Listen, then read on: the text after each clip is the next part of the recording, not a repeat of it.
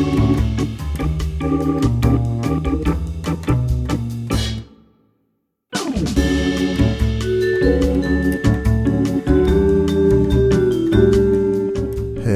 and welcome to Upstream with Jim and John, father and son conversations about discipleship and culture in the Pacific Northwest. I'm John. And I'm Jim. And today we're going to have the sex talk, John. we, we're we're going to talk about sex and sexuality and shame and pornography and all things sex. Like we're just gonna we're gonna go unplug. We're gonna keep it PG. What do you say? PG twelve. I think Yeah. we'll do that. That's fair. And um, PG twenty twenty five. that's old. yeah, we'll we'll keep it uh, pure enough for you, John. Since you're uh, yeah. the sensitive ears. Uh, anyway, we have a we have a special guest we're going to introduce to you in just a few moments. Uh, who's going to really he's he's he's our local wonderful sex expert, yeah, he's, he's going to quarterback this. and he's going to really thing. help us out. So we're actually going to just ask a lot of questions and let him do all the talking. Yeah, So I think this will be your first sex talk, I think. yeah, you're right. you know, I I could tell the story of my dad's sex talk when I was a kid, um, but we'll save that for story time next time it's my turn. So we start off with Joker story time, and John, it's your week. Um, you got a story? I do. I'm a little bummed because I couldn't think of a uh, an applicable one. I don't have a whole lot of sex stories that I'm that I'm about to about to share on the air. So uh, this one is just about uh, when I was in uh, middle school. They had a class trip in sixth, seventh, and eighth grades, and uh, and this is more about my uh, not willingness to do fun things. They the sixth grade trip was to I actually don't remember. It was to some kind of camp and some some up in the mountains, and I really didn't want to go. So they handed out these permission slips, and uh, I did not bring mine home because I didn't want to go. and then the deadline came and went, and they said, "Where's your permission slip?" And I said, "I I didn't get it in time." And they said, "Oh well, shoot, that's it." And then they gave me they're like, "Do you? We can give you more time." I said, "No, it's." And so you're so to not go on the field trip, you would have to just stay in a class all day, right? And- no, I got, I got, uh, I think I got homework, but I, I was. but you could stay home. yeah, Well, who would want to go on the trip then? Yeah, well, exactly. Then the uh, I went to the other two, and the Yosemite trip I've talked about. Oh yeah, That I mean that was amazing. That one was crazy. By that point, I was you know 14. You're you're fine going on a, a week long trip with your friends out to Yosemite. yeah. You know I wasn't about to say no to that, so I had a great time on that one. Uh, Uh, your sister went to sea camp. I went to sea camp too. Yeah, was San seventh grade. Diego. Put on wetsuits and and swim with the seals, the Yeah. dolphins, or something. Yeah, first time being to going to San Diego, and you had always said that San Diego was like the perfect temperature, like It's- like it's awesome. and uh, and I normally love more cold, but San Diego was when I was there unbelievable. It's like you walk outside and it's like when you're in the perfect spot in the in the ocean, where it's like perfectly warm, perfectly cold, because you know you get those hot spots in the water. Yeah. this is like the was, the air was the perfect spot. San Diego was nuts. I can't picture you climbing into a wetsuit though. They real I I did. And it was, they had this uh, mini story. They had this stuff. They called it squid guts. And that was to help you slide in and out of the it's wetsuit. just soapy right? water. Yeah, they just squirt it, squirt you with it to get, help you get in the wetsuit. But man, they worked every inch of that wetsuit. it was, it was close. It was a close call for yeah, sure. Yeah, that's hilarious. But uh, yeah. All so- right. Well, let's uh, let's get a you know kind of greasing you down with dish soap and sliding you into a wetsuit is a great segue for a sex talk. So uh, let's dive in. I want to introduce our guest. Um, Rodney Wright is a former pastor. I would I would say he's still a pastor. Uh, Rodney and I have known each other for quite a few years, probably about ten years. And uh, we've had Rodney and his wife Tracy come and do marriage retreat for us at our church. Um, just a great, great dude. And now Rodney is working full time for a ministry called Pure Desire. He and Tracy uh, travel, speak, do training, lead small groups, and they have authored a book together called How to Talk with Your Kids About Sex. We just had Rodney speak at Evergreen several weeks ago, did a phenomenal job. And so we just wanted to invite Rodney on the show and let him straighten us out, let him give us sexual healing. and so, uh, Rodney, welcome. Thanks for being a part of this with us. Uh, it's great to be here with you guys. Yeah, great introduction. The uh, uh, wetsuit and the uh, soapy water. So we're sliding right into this. I like it. Now, Classic, what would John. what would you add to the uh, introduction that I might have left out? Tell us about how many kids you got. Uh, anything else you Yeah. Tracy and I have been married 31 years. Uh, we have three adult kids. Uh, our oldest is uh, our daughter, Whitney. She's married. Uh, her and her husband, Daniel, live in the Portland area. And our two sons are down south. One's in uh, San Diego, and one is in Arizona, uh, Phoenix. And so, um, yeah, we're empty nest, and we've kind of taken a new season of, of life, leaving the local church uh, to help a lot of local churches all around the world, really, and around the country. Um, just trying to educate and resource churches in the area of healthy sexuality. Now, uh, I got to say, Rodney, you're you're a great gift to the kingdom and to churches and pastors. But let me ask you, what made you go into sex full time? Well, it just pays better. um, yeah. Well, actually, it's uh, you know for me, it's just a part of my journey and kind of the evolution of uh, where I felt the Spirit leading me. You know, part of my story is um, not knowing how to navigate sexuality as a young boy uh, the influence of pornography on my life, and really um, coming to a place where my religion just wasn't transforming me in this arena. And this is part of my passion today is uh, helping uh, religion and sexuality click forward to have healthier conversations yeah. and learning how to integrate our faith uh, by first of all seeing our sexuality as good and healthy. In my 20s, I sought help with a sexual trauma assessment treatment therapist. And that began to move me down a road of recognizing this binge purge pattern, which we call addictive behavior. Sure. And really realizing that uh, pornography wasn't just a moral issue, it was a brain issue. It yeah. affected the brain like a drug. And so, really getting some good clinical input, understanding how to retrain the brain. Yeah and how to move toward transformation um, was really life changing when you know my, what my religion was giving me wasn't leading me down that road. Now let me ask you you said a sex trauma therapist. Had you had a traumatic experience in your life and that was a, par- a part of your story or um, what, what's the trauma part of that? Yeah so well the trauma part was um, uh, back in those days uh, 20 almost 25 years ago uh, I wasn't aware of any what we called certified sexual addiction therapist. Yeah. yeah. So uh, CSAT is what they're called now. Um, but this was an individual who worked with uh, uh, trauma and specializing in abuse and sexual abuse.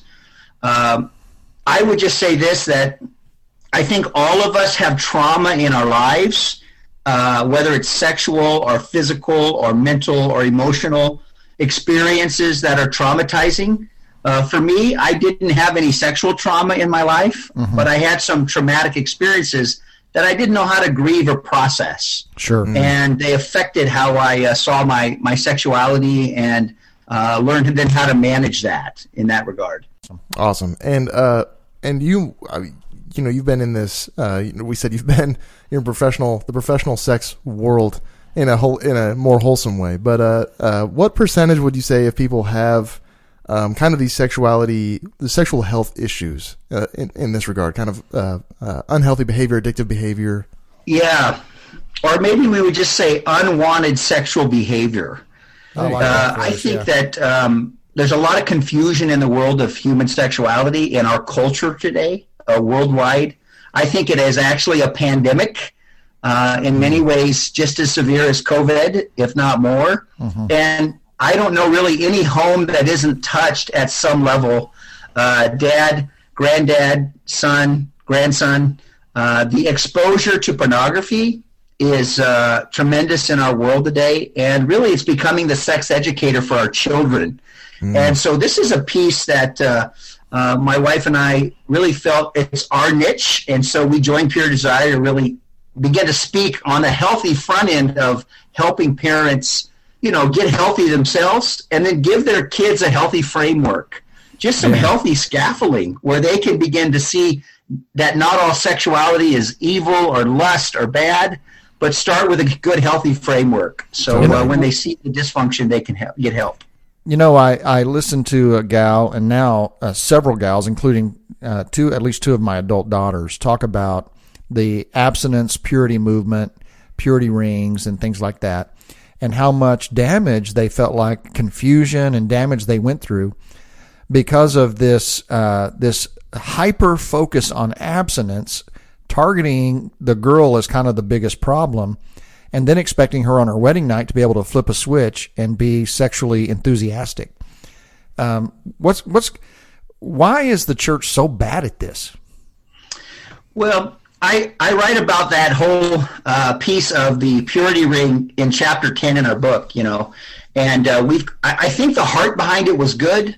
I think the heart was trying to say we want kids to make good, healthy decisions. Mm-hmm. Uh, I just think the way they went about it uh, was a little bit more of um, here's the standard, anything below it, uh, it's just more shame motivation right, than right. education based about we're sexual beings from birth. Yeah. Um, you know, a, a, baby girl can vaginally lubricate in the first 24 hours of birth, and a little boy can have an erection in the first five minutes. We're just sexual beings from birth. It's not evil or lustful or per- we don't we didn't birth a pervert. It's just right. that's how God made our bodies.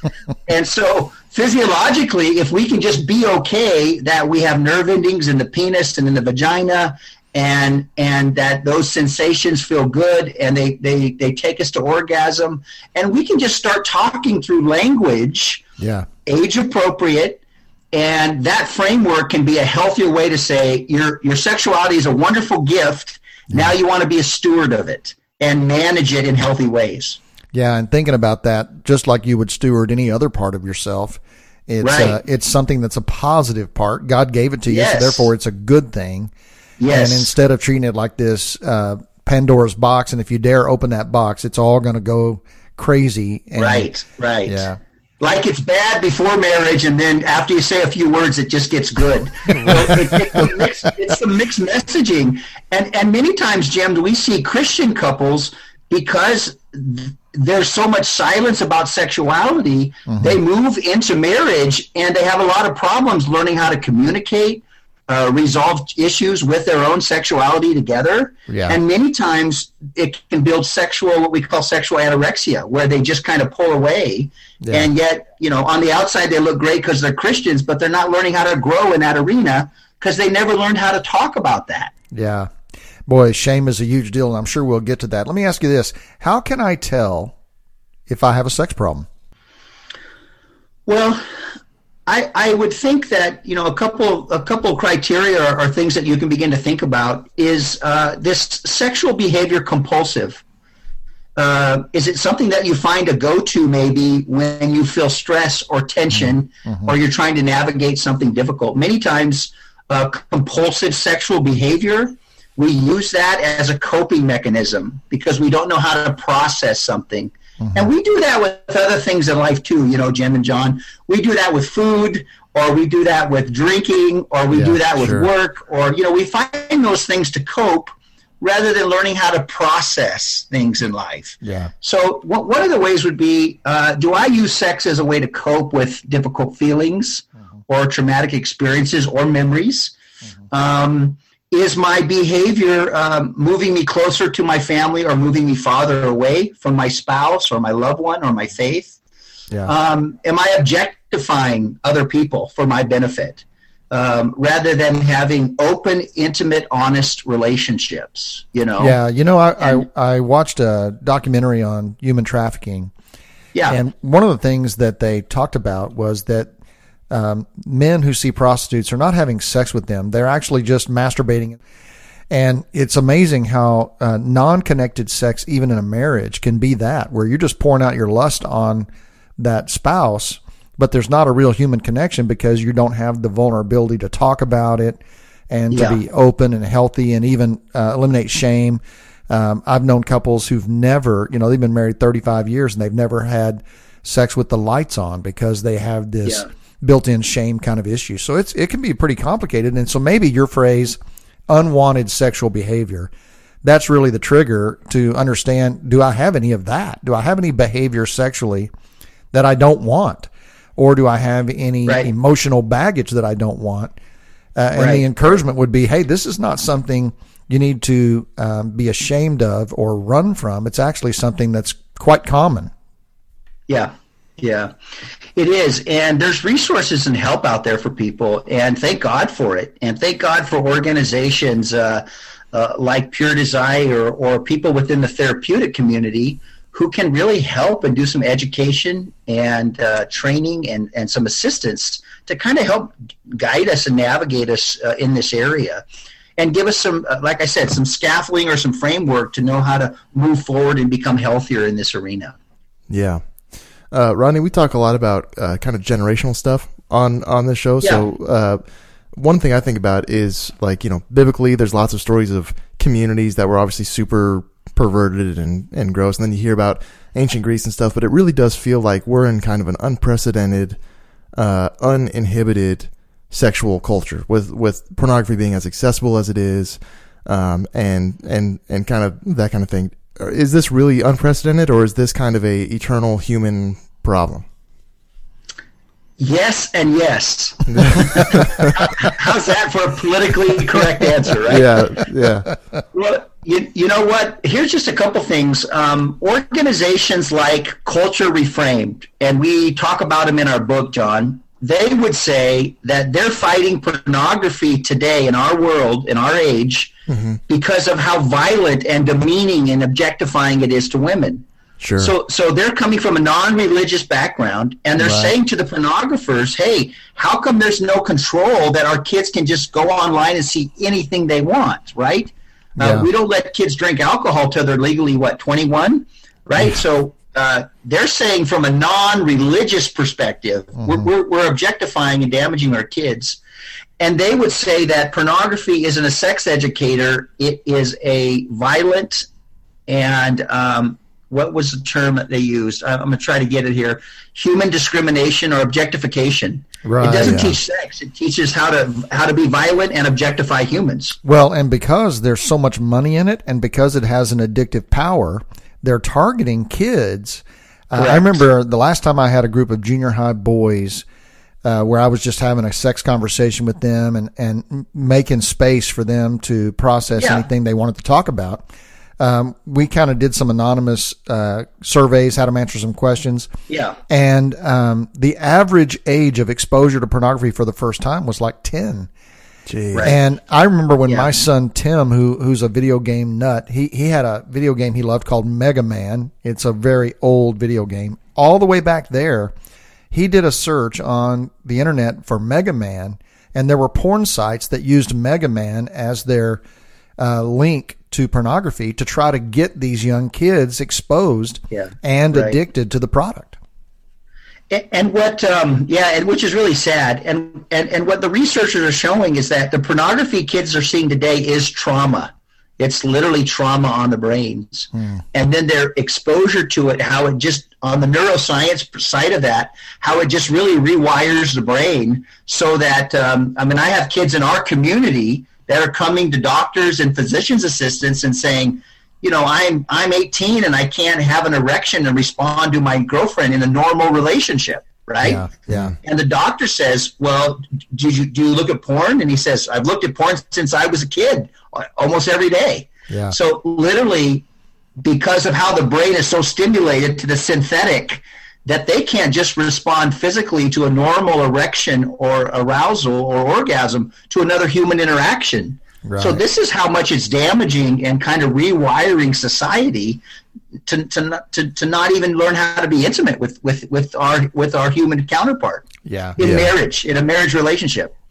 And it's interesting because it's so widespread and you have secular organizations that do recognize the problem, but uh, to to publicly call it a, a, a pandemic, like like a, you, I would say you appropriately called it, uh, is still not really um, not really kosher yet. Like it's not it's not really that wide ex- uh, uh accepted that pornography might be a a problem or uh, inherently wrong dangerous thing. Right? Yeah, and what what do you think the barriers are there?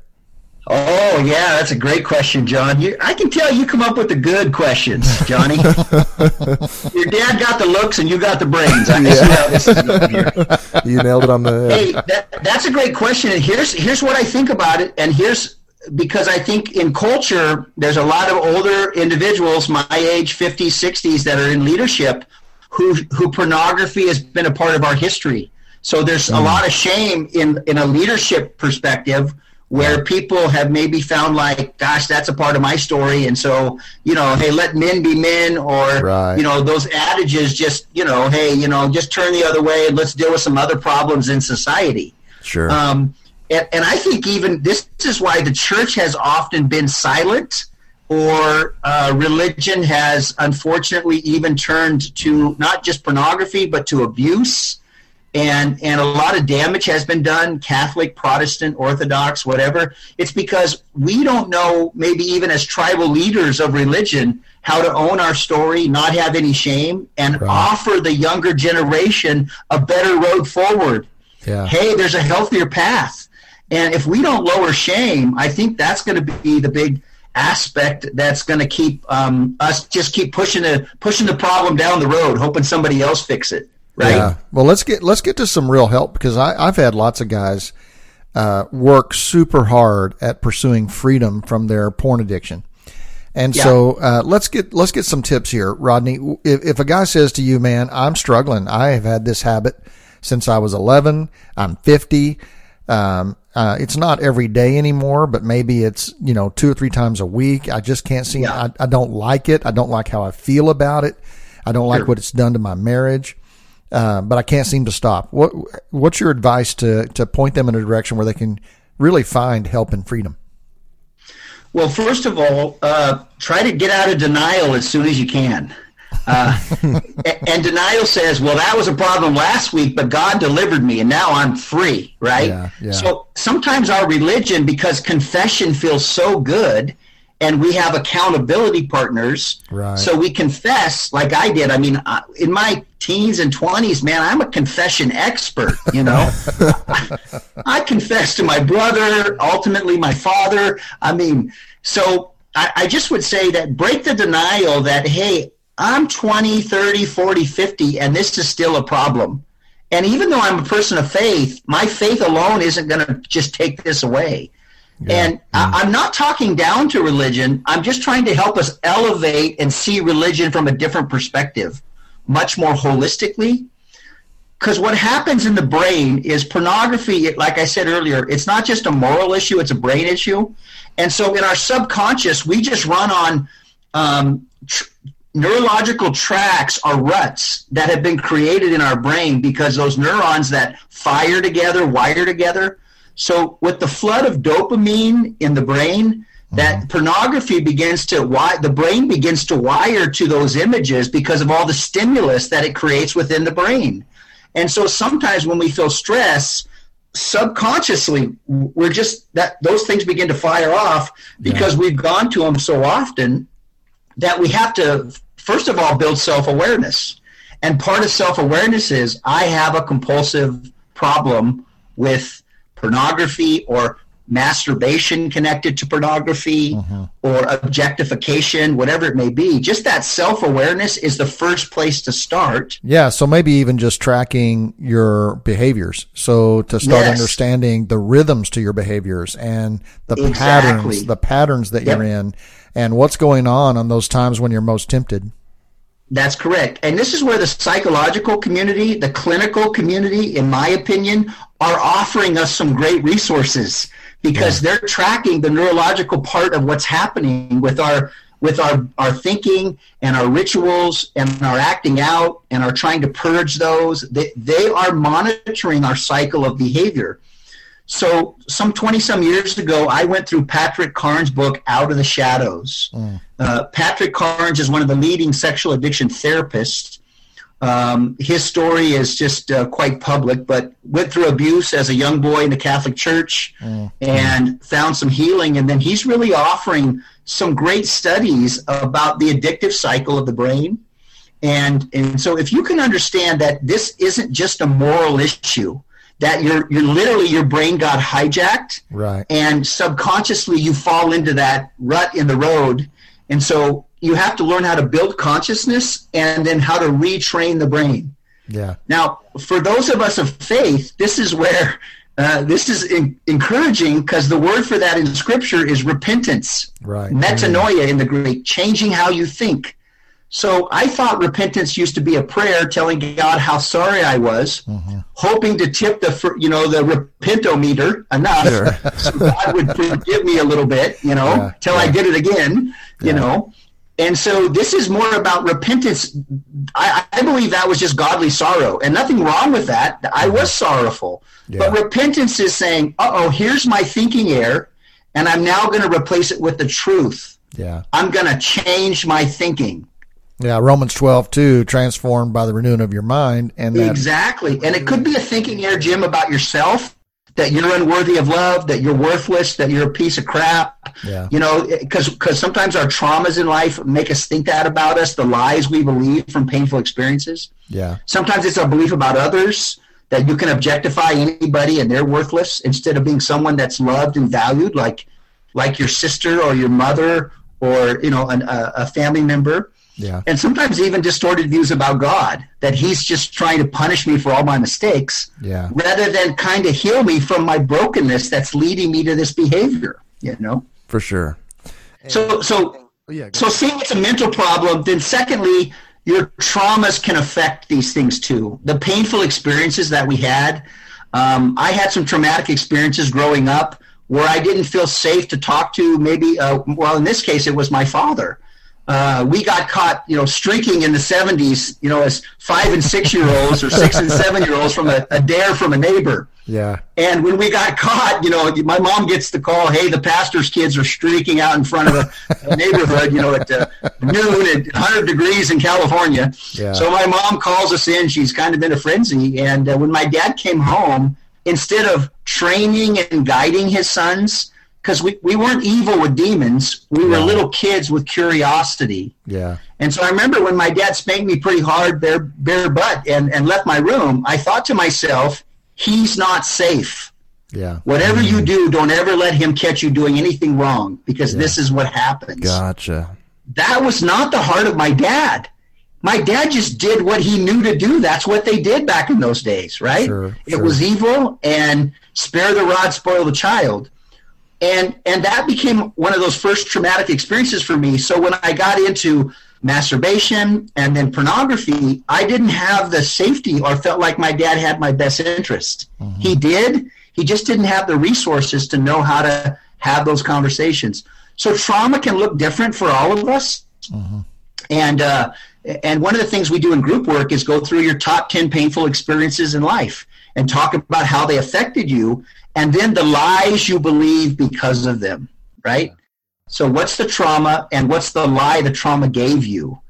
And that's where our thinking errors come in and this is where compulsive behavior is just a way of coping with some of that painful experience. So the brain science is a piece, understanding our traumas is a piece, but then also learning how to get those tools to retrain your brain. So yeah, so a guy, a guy's, a guy probably is not going to be able to go in his garage and fix himself. He, this sounds like there's some conversations that need to be had with somebody who you can trust, Yeah. who can who can help you see something you're not seeing, and who Right. can who can support you be a safe person where you can be this transparent with. Uh, Right. that that's probably a big part of that.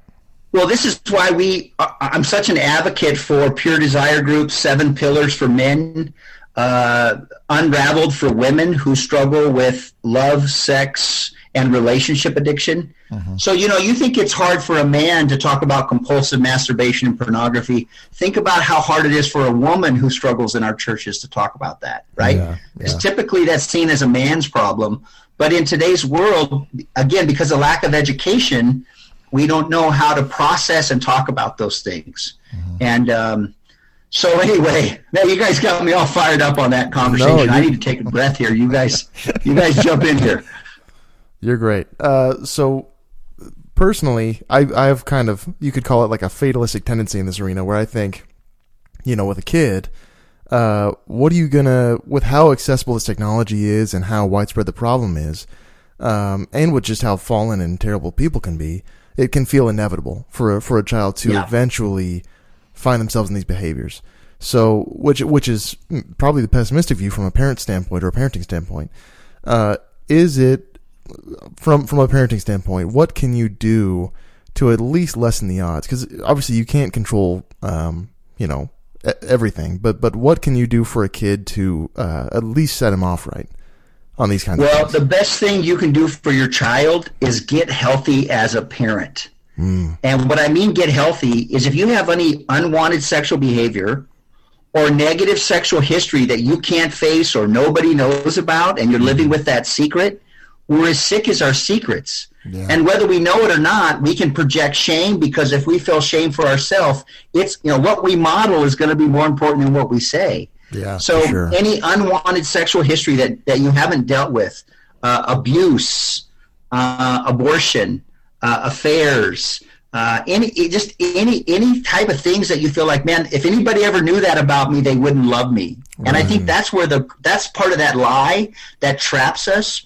And I'm not saying you you need to take the open mic on Wednesday nights and share with the congregation, right? Or get on Jim's podcast and share your worst right. sexual sin. Yeah.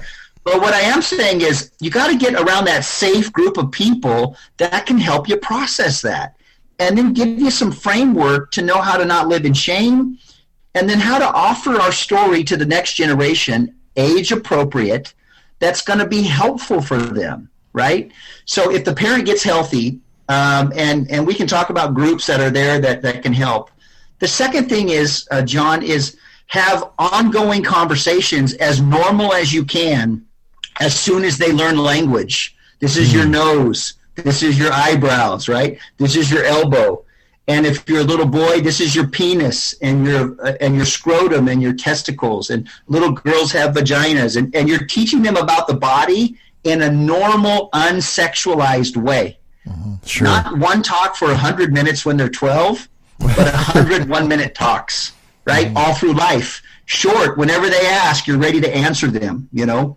Yeah. Um, I remember one time, John, my son, said to me at five, putting him to bed one night Daddy, how come my penis gets hard? You know? it wasn't like I went up to put him to bed and said to Tracy, my wife, I hope he asked me the penis question tonight. I'm going to be real ready for it. Right. You know? He just said it as a little boy. And I and I responded to him this way. That's how God made you. So his question about his body and how it functions was connected to God. Mm-hmm. This isn't evil. That's how God made your body. Yeah. That happens to your dad too and every other man. And when you wake up in the morning, it means you have to go pee, right? That was the first thing that came to my mind when I, and I just blurted those things out. He said, okay, dad. And then he started talking about Buzz Lightyear and what we're going to watch tomorrow, blah, blah, blah, blah, blah. Yeah. yeah but yeah. age appropriate. And so when they see pornography, uh, I'm an advocate for talking to your kids about seeing things on, on the, on, um, technology preparing them. When you see this if you see this i want you to know you can come to me and talk about it. It kind of objectifies people.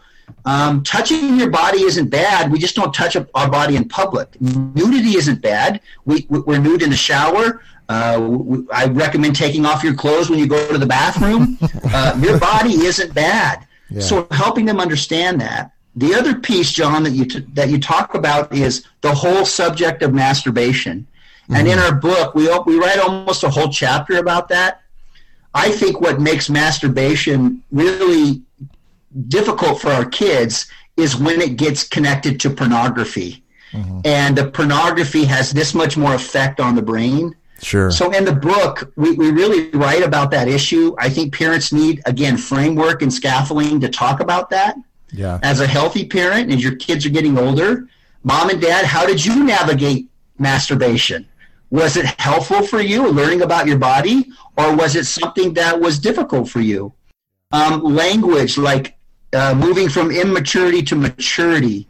I think we're so used to black and white in religion. We just like everything like eating meat offered to idols is sin. Just give me a black statement so I could just right, say, right. not eating meat offered to idols, you know? Yeah. yeah. And then all of a sudden, a vision, you know, of a uh, Peter's vision on Cornelius's roof, right? So within Christendom, within the Christian faith, there's a lot of different streams of thoughts about this subject matter. Um, it's not always sin in every situation, some would say. Some it's a normal part of understanding how your body works. Yeah.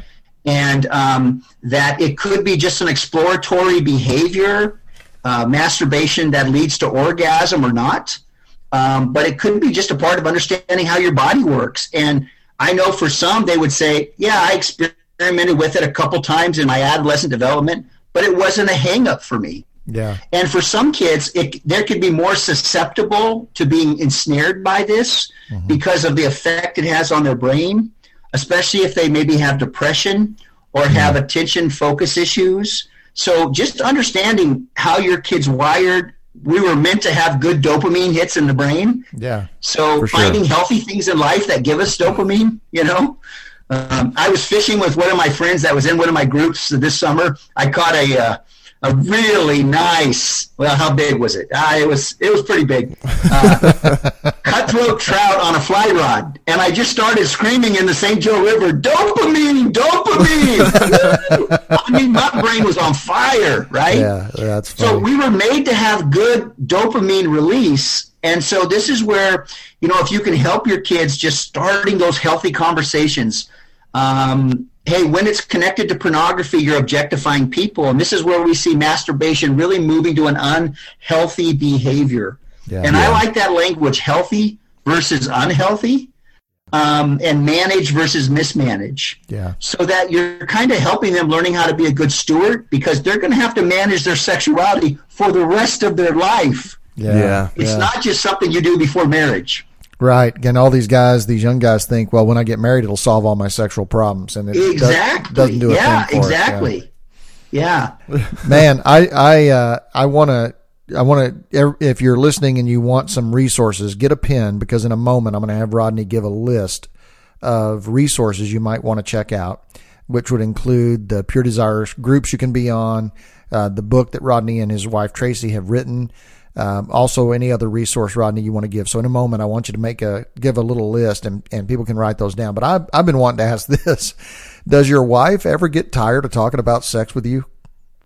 Uh, yeah, you know, it's it's interesting. Uh, Trace and I have we have a good sense of humor, I think, and uh, uh, Tracy teases me. She says, uh, "When Rodney, when you die, and we talk a lot about death because we've done a lot of grief work, and that's a yeah. that's a whole other subject we should come back and talk about as well. Yeah. Uh, because you know, in the world of faith healing, nobody thinks they're going to die, right. and so you know, it's always like a contradiction, you know. So I, I, was always known as the death pastor. When I came to see it, it was like, you know, oh, I'm dying, right? The Grim Reaper. But Tracy says when I die, John and Jim, she wants to put on my epitaph Rodney Wright was an expert on masturbation.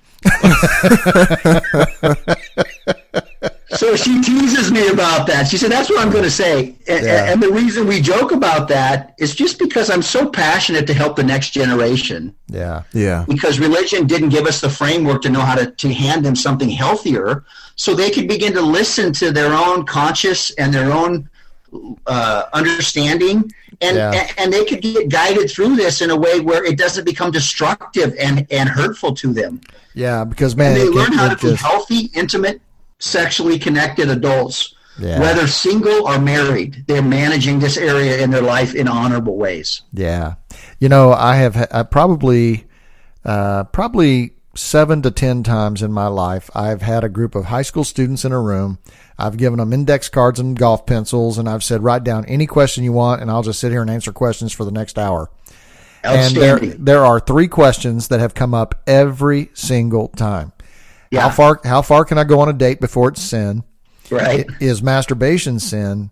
And then yeah. how do I know the will of God for my life? Those three questions happened every single time. Right. And right. so we really need uh, we need to be able to talk to our kids about it, which is a great segue to your book. So Rodney, you and Tracy wrote a book called "How to Talk with Your Kids About Sex." Tell us uh, how to get the book, and then give us a rundown of some resources you might recommend for people who say, "I just want to learn more uh, to, yeah. to pursue health on my own," um, or resources I might pass on to you know my family members or friends.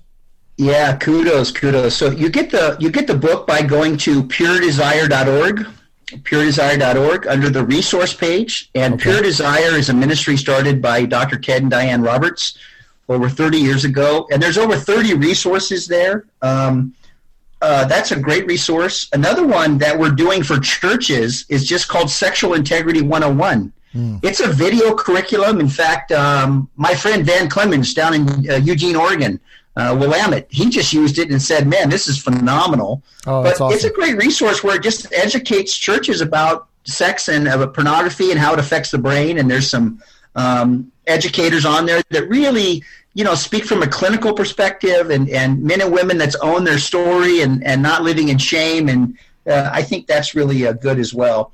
But also for parents, and, and we have resources in our book that we that we list. Um, Learning About Sex series. It's by Concordia Publishing. Uh, learning about the book uh, sex series. These are age appropriate books to read with your kids. Mm. So this is this is another That's great awesome. tool to have as it's book time and it's time to read books when they're young. It's a great way to start the conversations about our bodies and how God made us in and affirming our sexuality, maleness and femaleness, and it's good. Um, so um, there's what other about- resources that are listed there in our book. The Penners, P E N N E R, are great Christian psychologists um, that right. deal with this for married couples. And what was the book you mentioned earlier that you had read years ago? I forgot what it was. It was a uh, yeah. Oh yeah, uh, Patrick Carnes, Out of the Shadows. There you go. There you go. Patrick yeah. Carnes, Out of the yeah. Shadows.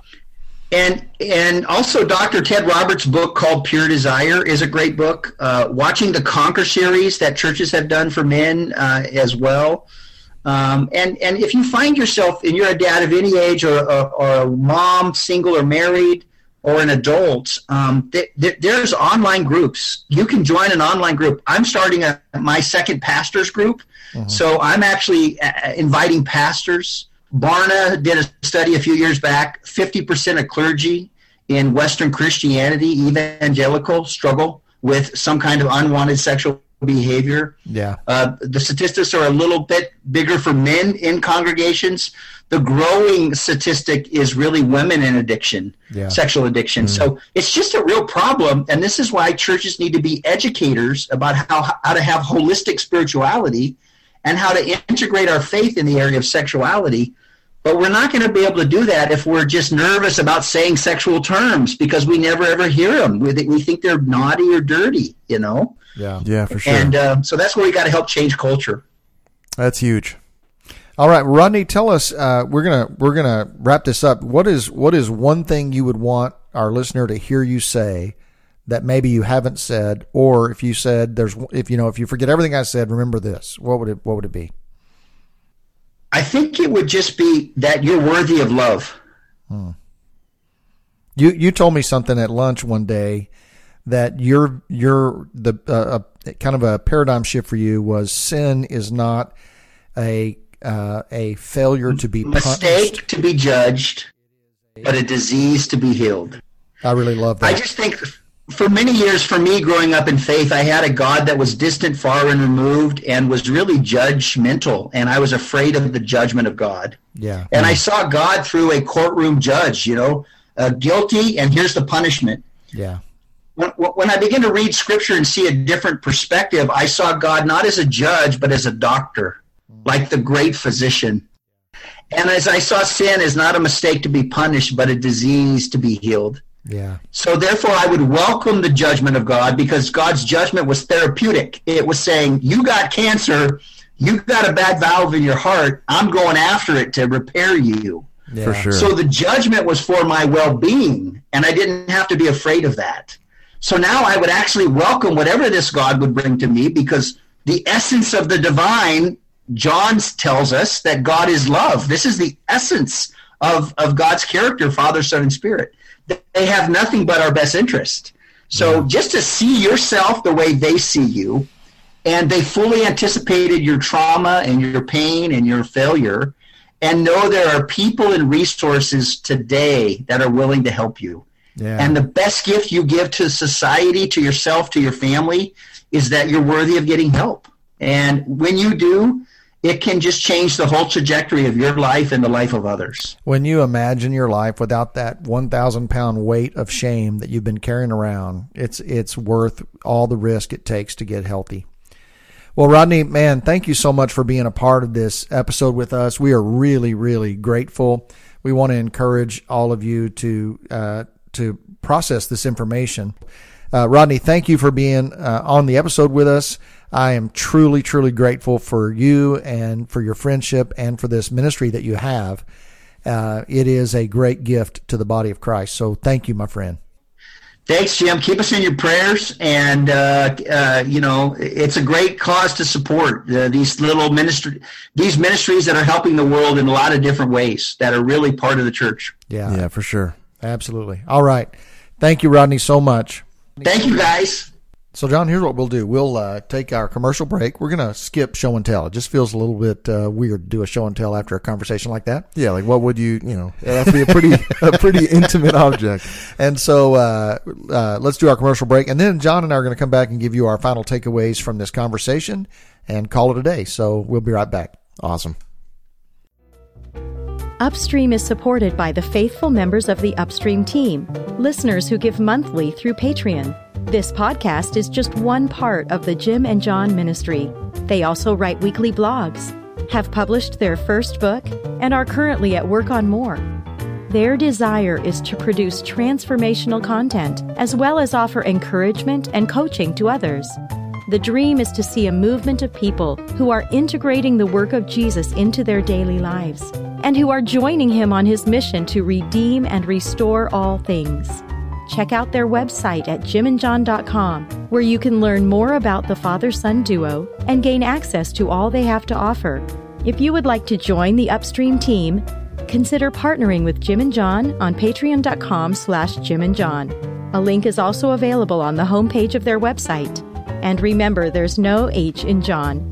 Now let's join Jim and John for the home stretch of today's conversation. Welcome back. And we are so grateful for you listening, passing this episode on to a friend. Let me just say this is a really important conversation. So if you have friends that uh, that you think could benefit from this episode, pass it on to them, and uh, we'd be grateful for that. John, give me your big takeaway from this conversation, then I'll give you mine, and we'll we'll wrap this up. What what what was your biggest takeaway from this? Really, uh, it was, you know, it went a lot of places. It did. Uh, first off, I'm I'm very grateful for uh, Rodney, and I think the the need is so uh, great with these issues that it can feel um, helpless or inevitable. Um, which I mean, most mission fields can feel that way because we know we're in a fallen world. We're not gonna we're not going to eliminate sin or mm-hmm. hurt. Mm-hmm. Um, and so I'm just really grateful not only that uh, we have access to Rodney as a resource, but that him and his wife are uh, are really really you know uh, in this problem. They've chosen right. this problem. Um, but a big takeaway from Rodney's actual content here, which I think was great, uh, was kind of the self awareness of the workings of yourself mm. and how without that, in ignorance of your actions or your motivations, you're really, uh, really, really hopeless. Like there's there's nothing you can do there when you have no. It's like a battle and you have no intelligence. It's really a lose lose situation. So things about um, you know why am I mad all the time? Mm-hmm. Uh, what events um, precede my um, unwanted sexual behaviors, like what, like when I'm stressed, you know, uh, um, overwhelmed, things like that, and uh, the resources that can teach you those things. Uh, that's probably the big, big takeaway for me. Is if someone, if you're in that situation, the ignorance of your inner workings um, is really an enemy. Is yeah, it, it's it's you've lost before you started if you don't have that. And the power of even just observing, and this is one of the reasons I've journaled for so long. Mm because I would make notes in my journal, and some of them are in code because I don't want anybody to know what I'm talking about. But yeah. just noting uh, patterns of my unwanted attitudes, behaviors, temptations, and noticing that there was sometimes a calendar rhythm to them. Sometimes oh, there, sometimes there was a contextual pattern, and uh, this becomes a huge asset in overcoming. Sure. Do you have a takeaway? I do. I think I think mine is that uh, you know you mentioned how overwhelming this can feel, and can we really make a dent in this problem? It's so big, so universal, and there aren't enough Rodney and Tracy Wrights in the world to cover the earth. So yeah. My takeaway is that um, each of us have. We talk about oikos all the time. We have these people whom God has strategically and supernaturally placed in your life. They're on the front row. they've got a great view of your life. And if we can be people who pursue health ourselves, I think that's huge. And then offer a safe place for our friends and family to process their pain, talk about their struggles, and to be a place where there is no shame. And I love that we would view sin as a disease to be healed um, and be people who are therapists in that way. I think that's the greatest thing we can do for the world is be healthy people who love uh, and accept people as they process their pain. I think that that's one way we could change the world together. That's awesome. I love it. All right. Well, hey, thanks for listening. And uh, you can you can uh, check out our website, jimandjohn.com, no H in the John. We have a blogs. We're, we've been pretty faithful posting blogs uh, every Tuesday and Thursday. And uh, man, we'd love to hear listener feedback. If you have episodes you want us to cover, topics you want to cover, if you have questions you'd like us to answer. Yeah, you can reach us through uh, a private message on Instagram at Jim and John or uh, uh, jimandjohn.com. There's a comment form there where you can sign up for a newsletter uh, or e- uh, email at info at jimandjohn.com. There you go. Hey, thanks for listening. Have a wonderful day.